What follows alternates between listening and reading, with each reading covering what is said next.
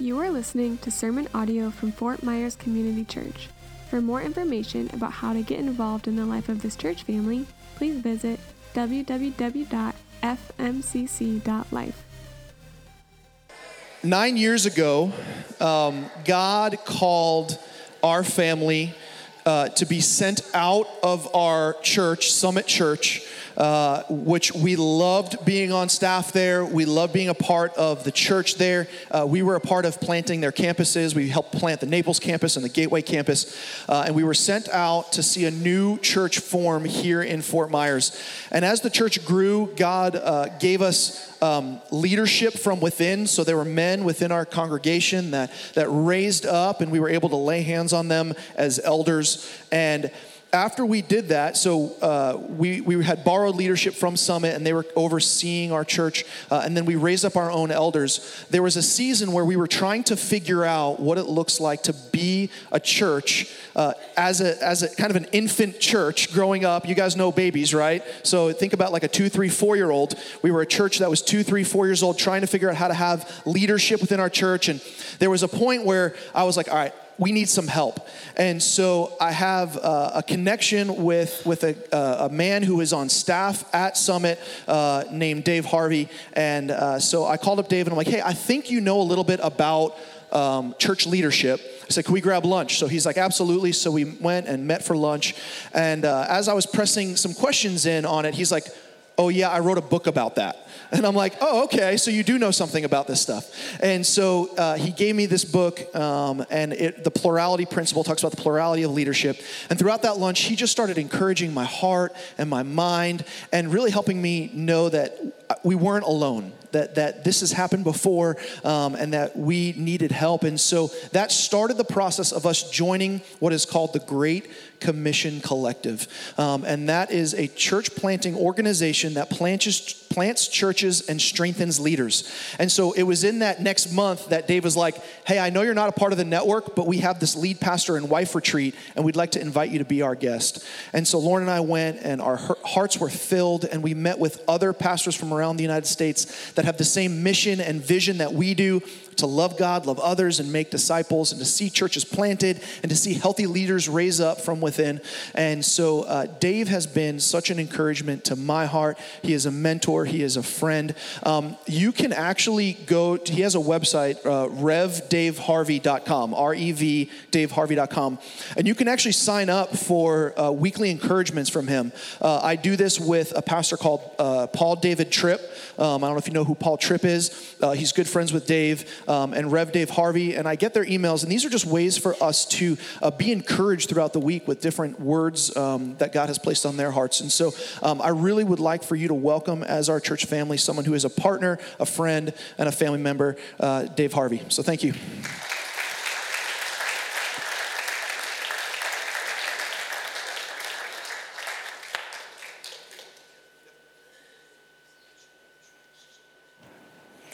Okay, so uh, I was very excited when Bill extended this invitation to be here. First, because I, I love coming to this church, and I, I look forward to every opportunity. Uh, we just live right down in Estero, which means that Kim and I and Jace can, can come and enjoy the morning with you. So it was, it was the opportunity to be with you. It was the opportunity to be with this guy who I can't begin to describe the affection that I feel for this man and the respect that I have for this man. But equally important, thirdly, it was the opportunity that I was going to have to embarrass him by letting all of you know that today is his 40th birthday. So happy birthday, my friend. happy birthday. We are all deeply grateful to God for the day you were born. God bless you.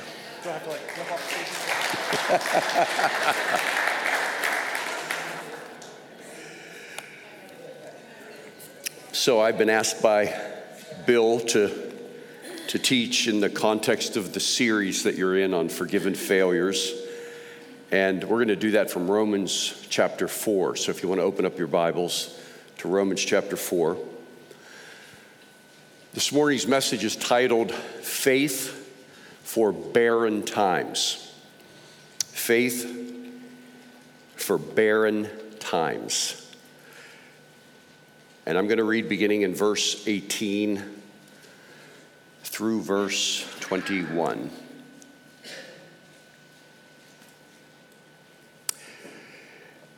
In hope, he, by the way, that's talking about Abraham. In hope, he believed against hope that he should become the father of many nations, as he had been told, so shall your offspring be. He did not weaken in faith when he considered his own body, which was as good as dead, since he was about a 100 years old, or when he considered the barrenness of Sarah's womb. No unbelief made him waver concerning the promise of God, but he grew strong in his faith as he gave glory to God, fully convinced that God was able to do what he had promised. Let's pray. Lord, I pray that you would help us this morning grow more confident in you, more confident in your promises, that we too would live not only cherishing them, but growing in faith towards you and believing and becoming fully convinced that you can do what you have promised. In Jesus' name we pray. Amen. He had already lived 75 years. That's three quarters of a century. His name, Abram, literally meant exalted father, a rather stabbing irony for a man with no kids. But he was wealthy, healthy, happy, and surrounded by extended family when one day God interrupts his settled existence with an almost incomprehensible command. God says to him, Leave your country, your people, your father's household, and go to the land I will show you, and I will make a great nation of you. Imagine that. A great nation springing from an old man with no kids. How does that work? But scripture says Abram obeyed. He uprooted his family, which at that point included nephew, servants, livestock, possessions, and he went forth, as Hebrews chapter 11 records, not knowing where he was going. And as he journeyed, he waited each week, each month, each year. He waited. He waited for the promise to be fulfilled. Several years later, God kind of drops by in a vision. You know, Abram is in this anguished state. He's, he's still childless. There, there's still no heir to the promise. I just imagine him thinking, like, like great nation. what's this business about great nation? All I have is a nephew. I don't even like him that much. Oh, I got some sheep. I, how about a good, how about a good neighborhood, Lord? How about, how about some beachfront property? Where's this great nation stuff coming from? And God took him outside and bid him to look up at the stars and to begin to number the stars. And then God spoke these eternal words So shall your offspring be. And scripture says Abram believed God, and it was counted to him as righteousness. Now, that's quite a story.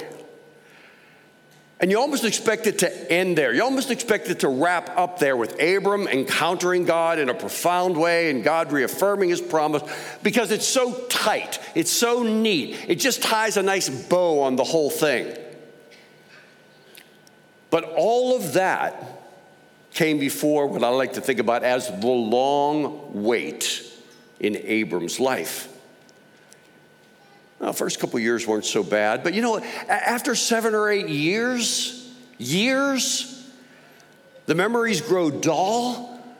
I could just imagine him thinking, did, did all that really happen? Did God really come? Did he did God really speak to me? I mean, years are passing. Sarai, his wife, is still barren. Abram is just aging.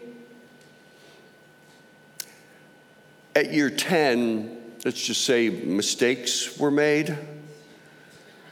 I mean, Sarai has to know is it him or is it me? I want to know.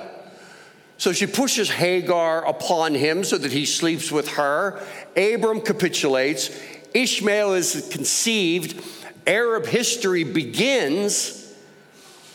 But Ishmael is not the promised one. Another 14 years pass.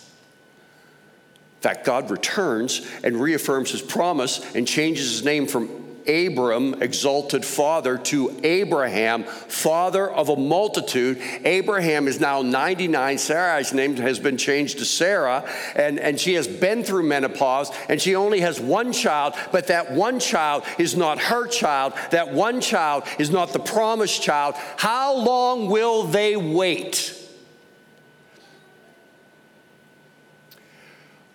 One year later, 25 years after the promise, Isaac is born.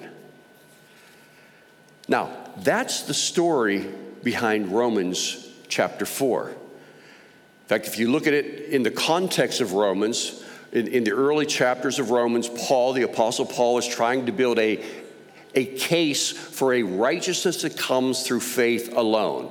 And it's here in chapter 4 that Paul Paul introduces the strongest and most stunning piece of evidence that he's able to set forth for the position that he's advocating. What he does is he takes Abraham, the father, Abraham, the beginning of the Jewish lineage, and he offers him as exhibit A of saving faith. But here's the thing. While chapter four is certainly about the faith that saves, it's certainly about the faith that justifies, we are instructed in chapter 4 about the nature of faith itself. Because the faith that justifies also portrays the faith that pleases God. The faith that justifies also portrays the faith that helps us to wait for the promises of God, that helps us to persevere during the long waits in our life as we wait for God to act. So, we, we've got to understand Abraham's faith and what's being said in this passage here. And what I want to do with you is I want to divide Abraham's faith into three different part, parts. We're going to, we're going to dissect it together into three different parts, be, beginning with part one believing the promise. So this is verse 18 again. In hope, he believed against hope that he should become the father of many nations, as he had been told, so shall your offspring be. So, Abraham had been told something by God. He had been told, You're going to become a father, you will have a son. And what we learn here about faith is that faith responds by investing trust in God's words and standing on those promises as if it is a guaranteed future reality. It's something that will happen in the future that we just have not walked into yet, and we stand confident that it is out there and that it awaits us. And, and this is not just something for Abraham, this is something for all of us. Because if you're anything like me, I mean, you're, you know, you're tempted to say, well, yeah, I mean, if, if God came to me in a vision and kind of chatted with me about my future, I think I could believe as well. As if true faith rests upon a supernatural visitation from an angel or supernatural visitation with God. The, see, the problem in Scripture when it comes to the, all the supernatural things that happen, the problem has always been that memories fade.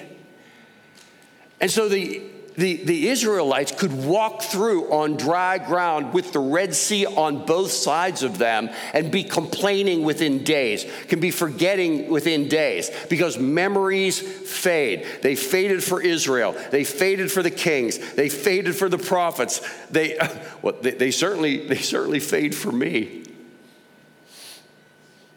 Kim and I are in a, in a, in a small group not, not all that long ago. We had a, a wedding anniversary coming up. It's just a few days away. So we're in the small group, and the small group leader, knowing that our anniversary comes up, is coming up, says to, to, to us, Dave, Kim, tell us about a memory from your wedding day. And now I, am completely caught off guard by, by the question. And then I kind of orient to the question. I'm thinking, okay, well, that's a that's a, that's a good question. And so I'm, I'm sitting there and everybody's looking at me and I'm looking at all of that and I'm, and I'm trying to like, like boot up that file and I'm getting nothing. I mean, I'm trying to remember exactly what happened, what were the memories of the wedding day. And I'm beginning to like, I'm beginning to sweat because I'm getting nothing. I'm, I'm, I'm looking over at Kim. You know, how, when you're married, you know how you, you kind of have conversations, but you don't really have to speak. You just speak with your eyes. And, and, and, I, and I'm saying with my eyes, dear, do you have anything? And she's saying, I got nothing here. And I'm thinking, I'm thinking this is this is not the most monumental day of my life apart from conversion. And I'm frantically searching the database and I'm getting nothing. I'm looking down at my hand. I got a ring on my finger. I know I was married. But for some reason, there's a big gap between that day and this small group that I'm sitting in. Here's my point Abraham didn't stand on the memory of an experience.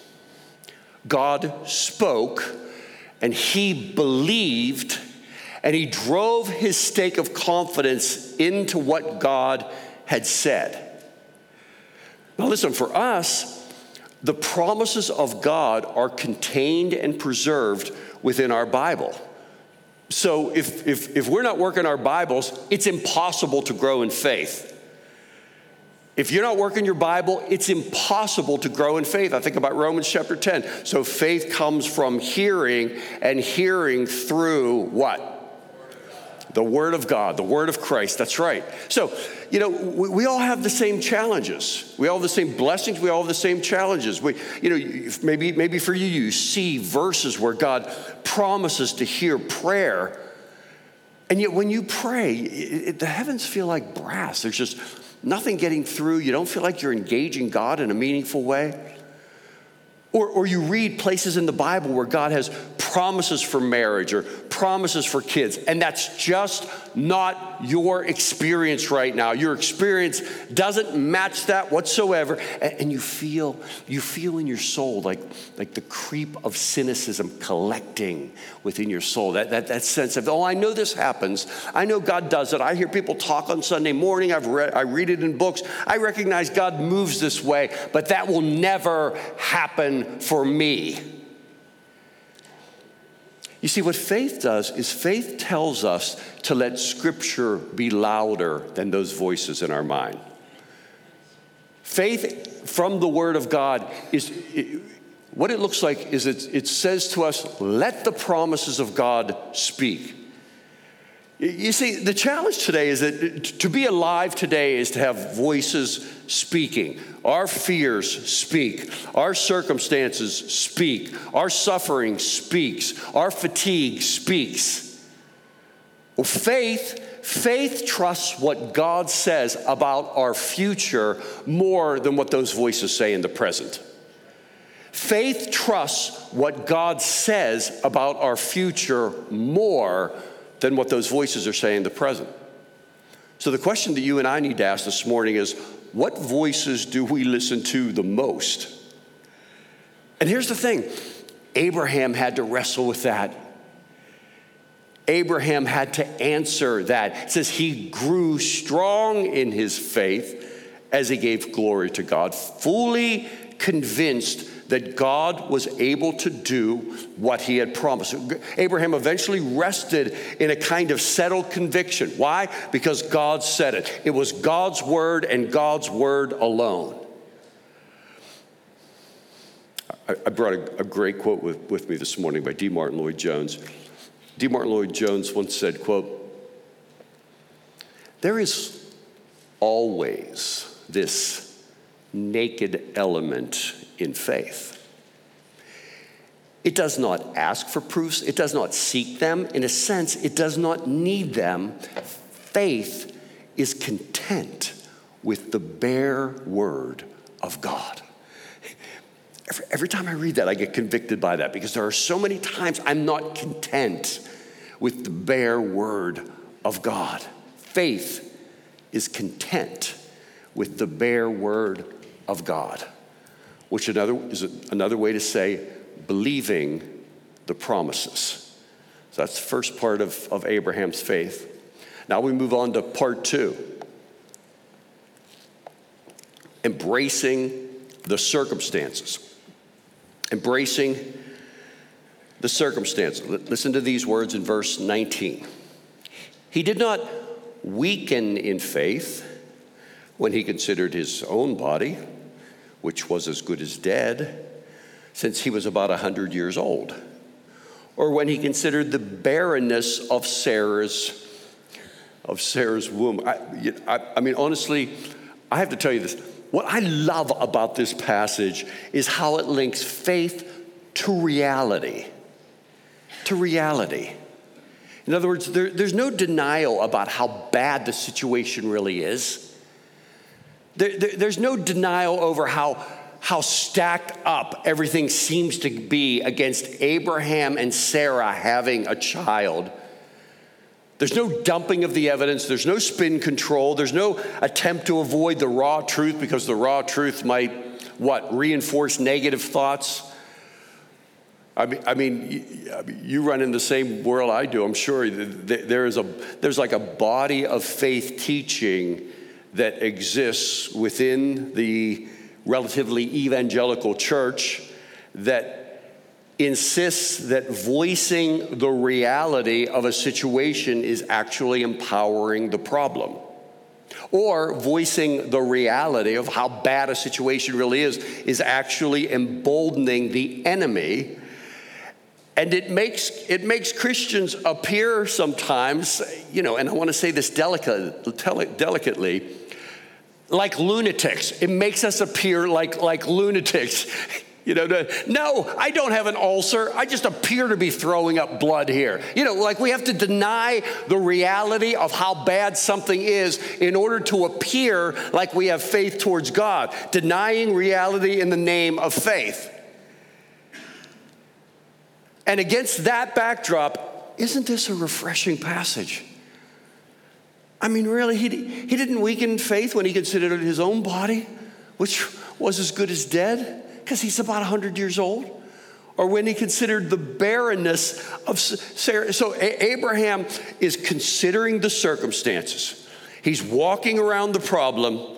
He's getting a, a true sense of how bad things really are. He's looking at the reality and the results just aren't pretty. Abraham says, I look in the mirror every day and I look at my body and it's as good as dead. Now, because he's a guy, he's saying, well, it's a very hip, very cool kind of dead. You know, it's better than any other hundred year old kind of dead. But it's dead. I look at Sarah, my wife, and I love her, and, and, and she's gorgeous, and, but she's barren. Not just potentially barren, she's barren. She, she's a gorgeous, barren wife. See, don't miss what this section is meant to communicate. This is what this section is meant to communicate. You look at Abraham, it's impossible. You look at Sarah, it's incomprehensible. Everywhere you look is dead. There's no seed, no hope, no way, no life. See if you can relate to this. It's almost as if the circumstances around that situation speak as a jury. They've come back into the room and they have rendered their verdict, and the verdict is impossible. It's impossible for this to happen. Do you realize what this means for your situation? Because right now, as I'm preaching, the Holy Spirit has His own message in your mind and He's bringing things up on your mental screen and making applications. Do you realize what this passage means for that situation? Abraham believed. when there was no life. When there was no life, he still believed. Do you have any areas like that? Any areas where you are burdened by an absence of life? Where, when you're like Abraham, honestly assessing the situation, the circumstances just reveal barrenness. Barrenness. And I don't know what that is for you. Maybe, maybe you've been praying for this person for years and you love them and you care for them and you're burdened for them. But honestly, to take to assess where things are as of this very moment, there's no change, no interest, no life. Or maybe you bear this affliction, whatever it is. You woke up with it again this morning. It's, it's, it's, it's a weakness, it's a sickness, it's, and, you've cried out to God. And yet, honestly, you answer the question today, you say, Yeah, there's no healing, no strength, no change, no life. Or you look at your child. You look at your adult child, perhaps, and you think, they have been given so much by God and yet they are bearing so little fruit for God. There is no zeal, no heart, no interest, no life. All around me is barrenness. Who can relate to that? God says, Abraham can relate to that. And not just for a couple of years. You know, you, you, you pastor long enough and you sit across from enough people, and you get a sense that trials and tribulations can kind of come in two, three, four year clusters, and that's how things kind of roll in people's lives. 25 years. In fact, God intentionally waited until it was too late. Because, you know, like what is being said here, the, if you think about this, the problem is not just barrenness, but it's Abraham's age. It's not just the, the absence of life, but what's being conveyed in this text here is, is it's the utter inability to produce life, the utter inability to produce. He did, he did not. He did not weaken in faith when he considered his own body, which was as good as dead. As, as good as, so, um, yeah, you know, um, here's my challenge. I, I want to keep this message rated PG. So let me just say it this way. Um, at the end of Abraham and Sarah's date night, it did not end the way it used to end when they were much younger. Dead. Dead. She's barren. He's dead. That's the context. Do, do, do, you see what's being said here? Because it's all their intention. This passage begins with, in hope, they believed against hope. Because God brought them to a place where it was evident to them and everyone else if there's any change in this situation, it's going to be way beyond man. It's not going to be something that men or women are going to be able to produce. The best leadership, the best thinking, the best technology could not spark change in this situation. If there's going to be any change whatsoever, there has to be some kind of outside supernatural intervention from God. It's something that must come from God and God alone. And in that area that you're thinking about,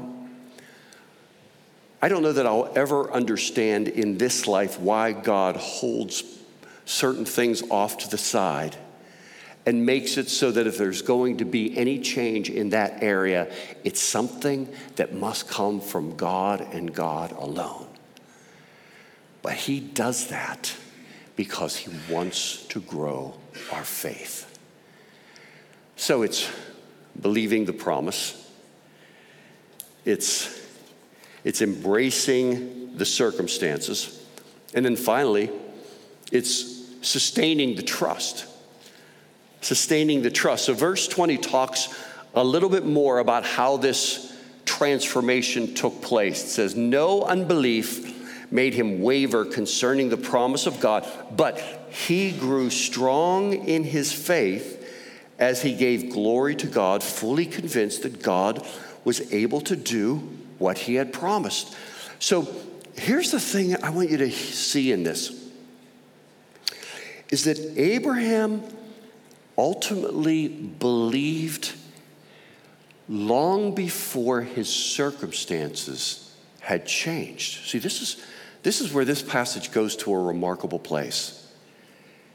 The, the point of this passage is that Abraham met God in barrenness.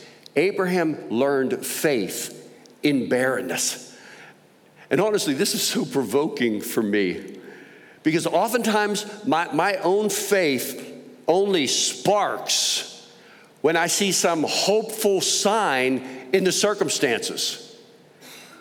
And, and, you know what I'm talking about. You know, you, we're, we're, struggling with unbelief in some area. Maybe it's about around someone, and, and yet then we see some small change in them. Maybe it's somebody you love that's been drifting from God, or they've gone prodigal, and that one day, out of the blue, you get the text, please pray for me. And we're like, this is amazing. This God is on the move. This is incredible. God is real. God is amazing. Because the trigger for our faith is perceived change in the circumstances. Our faith is not in the promise of God. And so we're constantly orienting to our circumstances and not toward God. We're constantly doing this horizontal thing rather than this vertical thing. And one of the things God did with Abraham is he left him in circumstances that did not change and he taught him faith towards God. He met God in barrenness. This was Abraham's path in barrenness. The, the, the passage lays it out, the passage de- defines it completely. This is what it says he grew strong in his faith. By the way, it does not say he started strong in his faith, he grew strong. If you're here this morning and you're saying, I have little faith, well, you're in good company. Not only can I relate to you, but Abraham can relate to you as well. He grew strong in his faith. Listen to this as he gave glory to God. Okay, so does this seem counterintuitive or what? Nothing about his circumstances have changed. Sarah's still barren.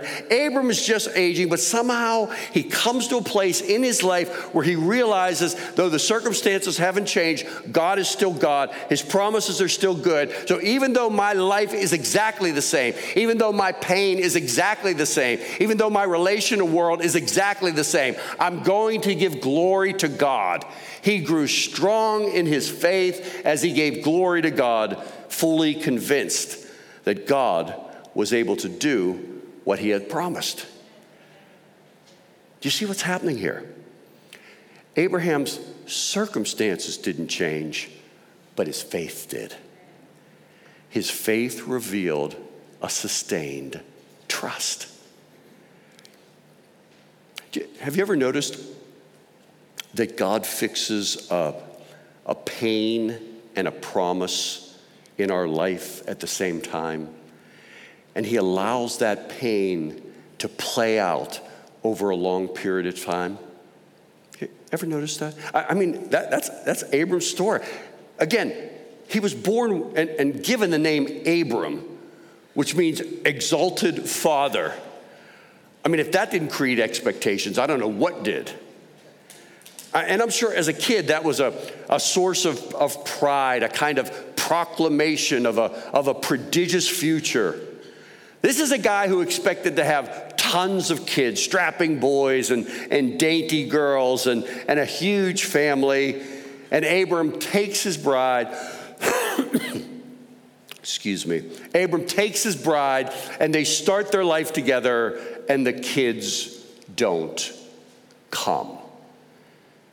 Week after week, month after month, kids don't come. Facebook profile reads Exalted Father, still no kids. Kids don't come. I mean, undoubtedly, in a room this size, there are people that can relate to that experience. You can relate to the pain, the disappointment, the, the monthly demoralizing morass of wanting but not having kids. You, you, you understand what it's like to attend, to, to, to attend the family event and have some people just ask the question directly, others just walk up with a hopeful expectation and leading questions that will, that will, that will pull out of you the update that they desire. You know what it's like to celebrate Mother's Day or Father's Day, but not really celebrate. I mean, you're happy because other people, you're happy the people you love enjoy and experience that, but, but it's also a day where you have to get your heart right and seek God. You know what it's like to be in the small group when a, a new mom is beaming because she's just announced that she's pregnant. And you have to, you have to kind of position yourself and, and, and, and create a way of moving forward. So you know what this is talking about. You know, eventually, th- these are powerful feelings. Like for Sarah, eventually this would become so bad for Sarah that Sarah pushes her husband into the arms of another woman, perhaps even out of the bitterness of wanting to know who's at fault here. Let's see who lacks life. You go into her. We're going to see if it's you or if it's me, but I want to know. I want to know what the problem is here. Oh, sure, there was a promise but it took 25 years. Toward the end, at year 24, all they had was Ishmael. In fact, God had changed his name from Abram, exalted father, to Abraham, father of a multitude. All he had at that point was the son of a slave and a promise. He's being upgraded, but his experience isn't changing at all. But here's the thing ultimately, ultimately it created a work that was so deep and a confidence that was so deep that once he received that promised child, he was willing, out of trust in God, to sacrifice Isaac before the angel stayed his hand, trusting that God would raise him from the dead, and ultimately foreshadowing another son where the stroke of death was not stayed who received in his body the punishment, not that he deserved, but that we deserved. He was offered up as a living sacrifice for our sins, the Son of God, Jesus Christ. And, and, and here's the thing the, the issue here is not just with the, the passing of time. Like, like the point here isn't, oh, just, just wait just wait and God will deliver on all your dreams. You know, just wait and God will tie a bow on that situation that, that, that just perplexes you. Just wait and you'll get the closure in life that you desire. Because some of us have been around long enough to know that waiting sometimes is not enough. That sometimes life just goes on in an open ended way, things remain unresolved. And, and, and yet, deep down, we, we often we, we define for God how we want our stories to be written. And so we think, okay, so if I punch the clock here, here, here in these ways, then almost like it's a transaction, and God will deliver in this, this, and this way. And God confounds us. God does not play by our rules.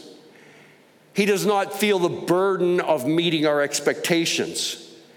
He doesn't allow us to determine how his promises will be fulfilled.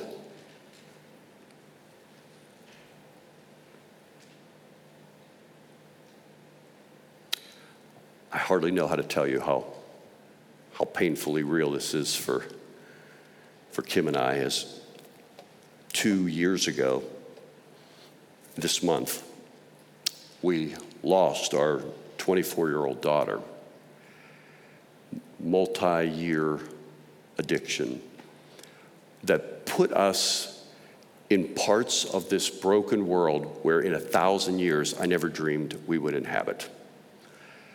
You know, d- dark places with, with desperate people just became familiar to us, just became part of the backdrop of our, of our life.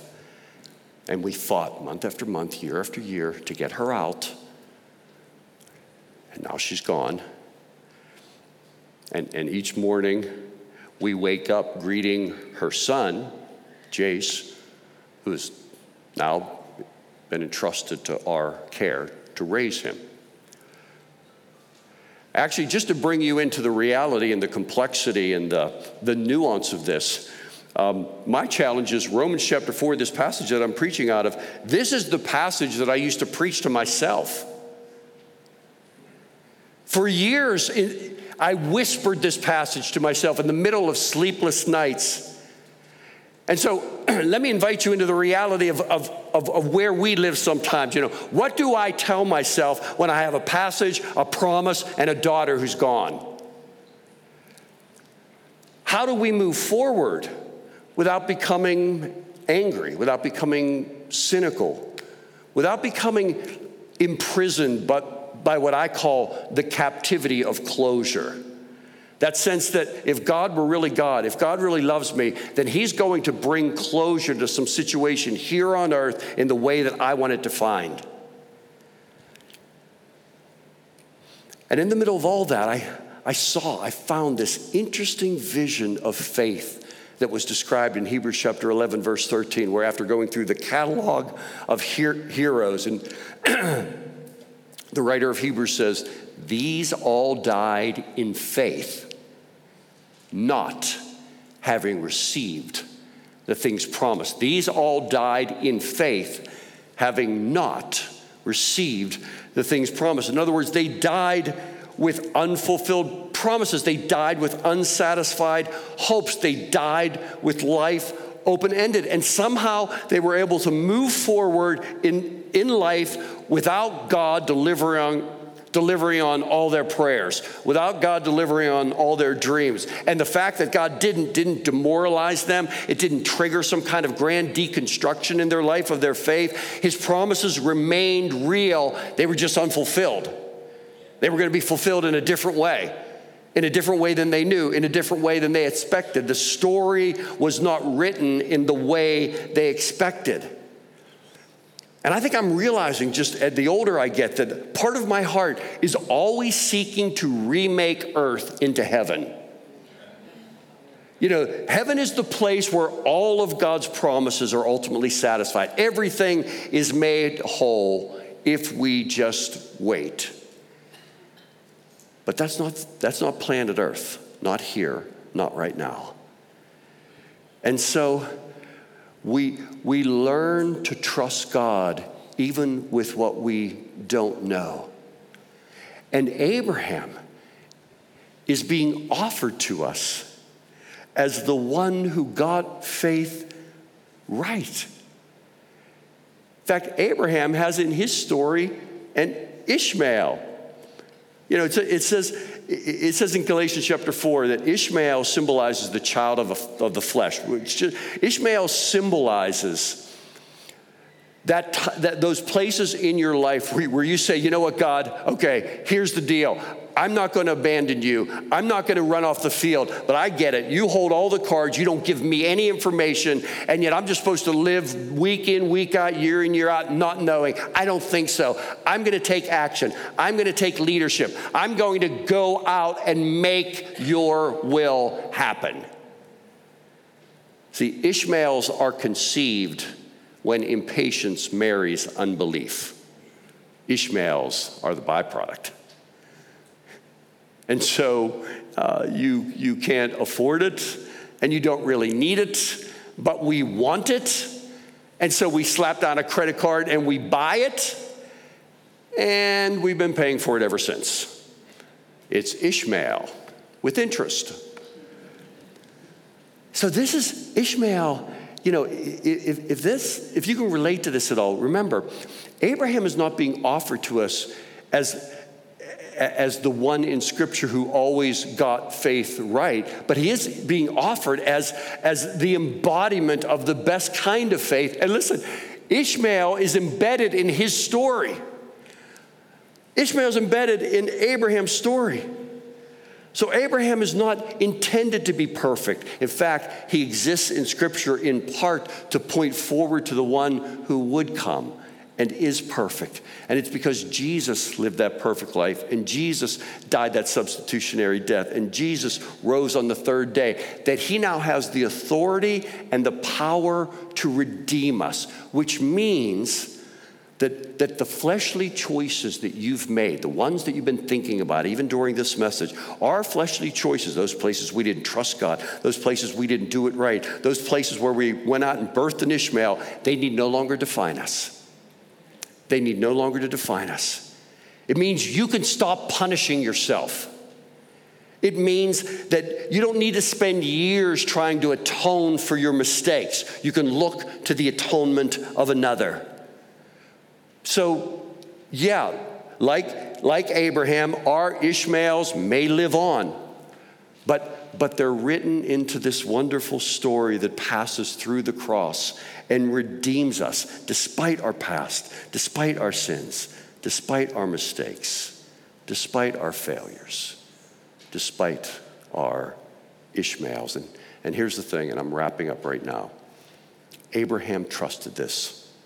And that's how he was able to grow strong in his faith as he gave glory to God. And my prayer is that God would help us to become more convinced of this, that he can do that for us. May he help us to give glory to him right here and right now, not because our circumstances have changed, but because our faith has. Let's pray. Lord, we are all leaving this building and returning to the same life that we had prior to today, prior to this meeting, prior to this message. And yet, Lord, we long to go back, even though our circumstances remain unchanged, we long to go back, having been transformed by you in our faith. So we pray you would accomplish that now and that you would go with us as we return. In Jesus' name we pray. Amen.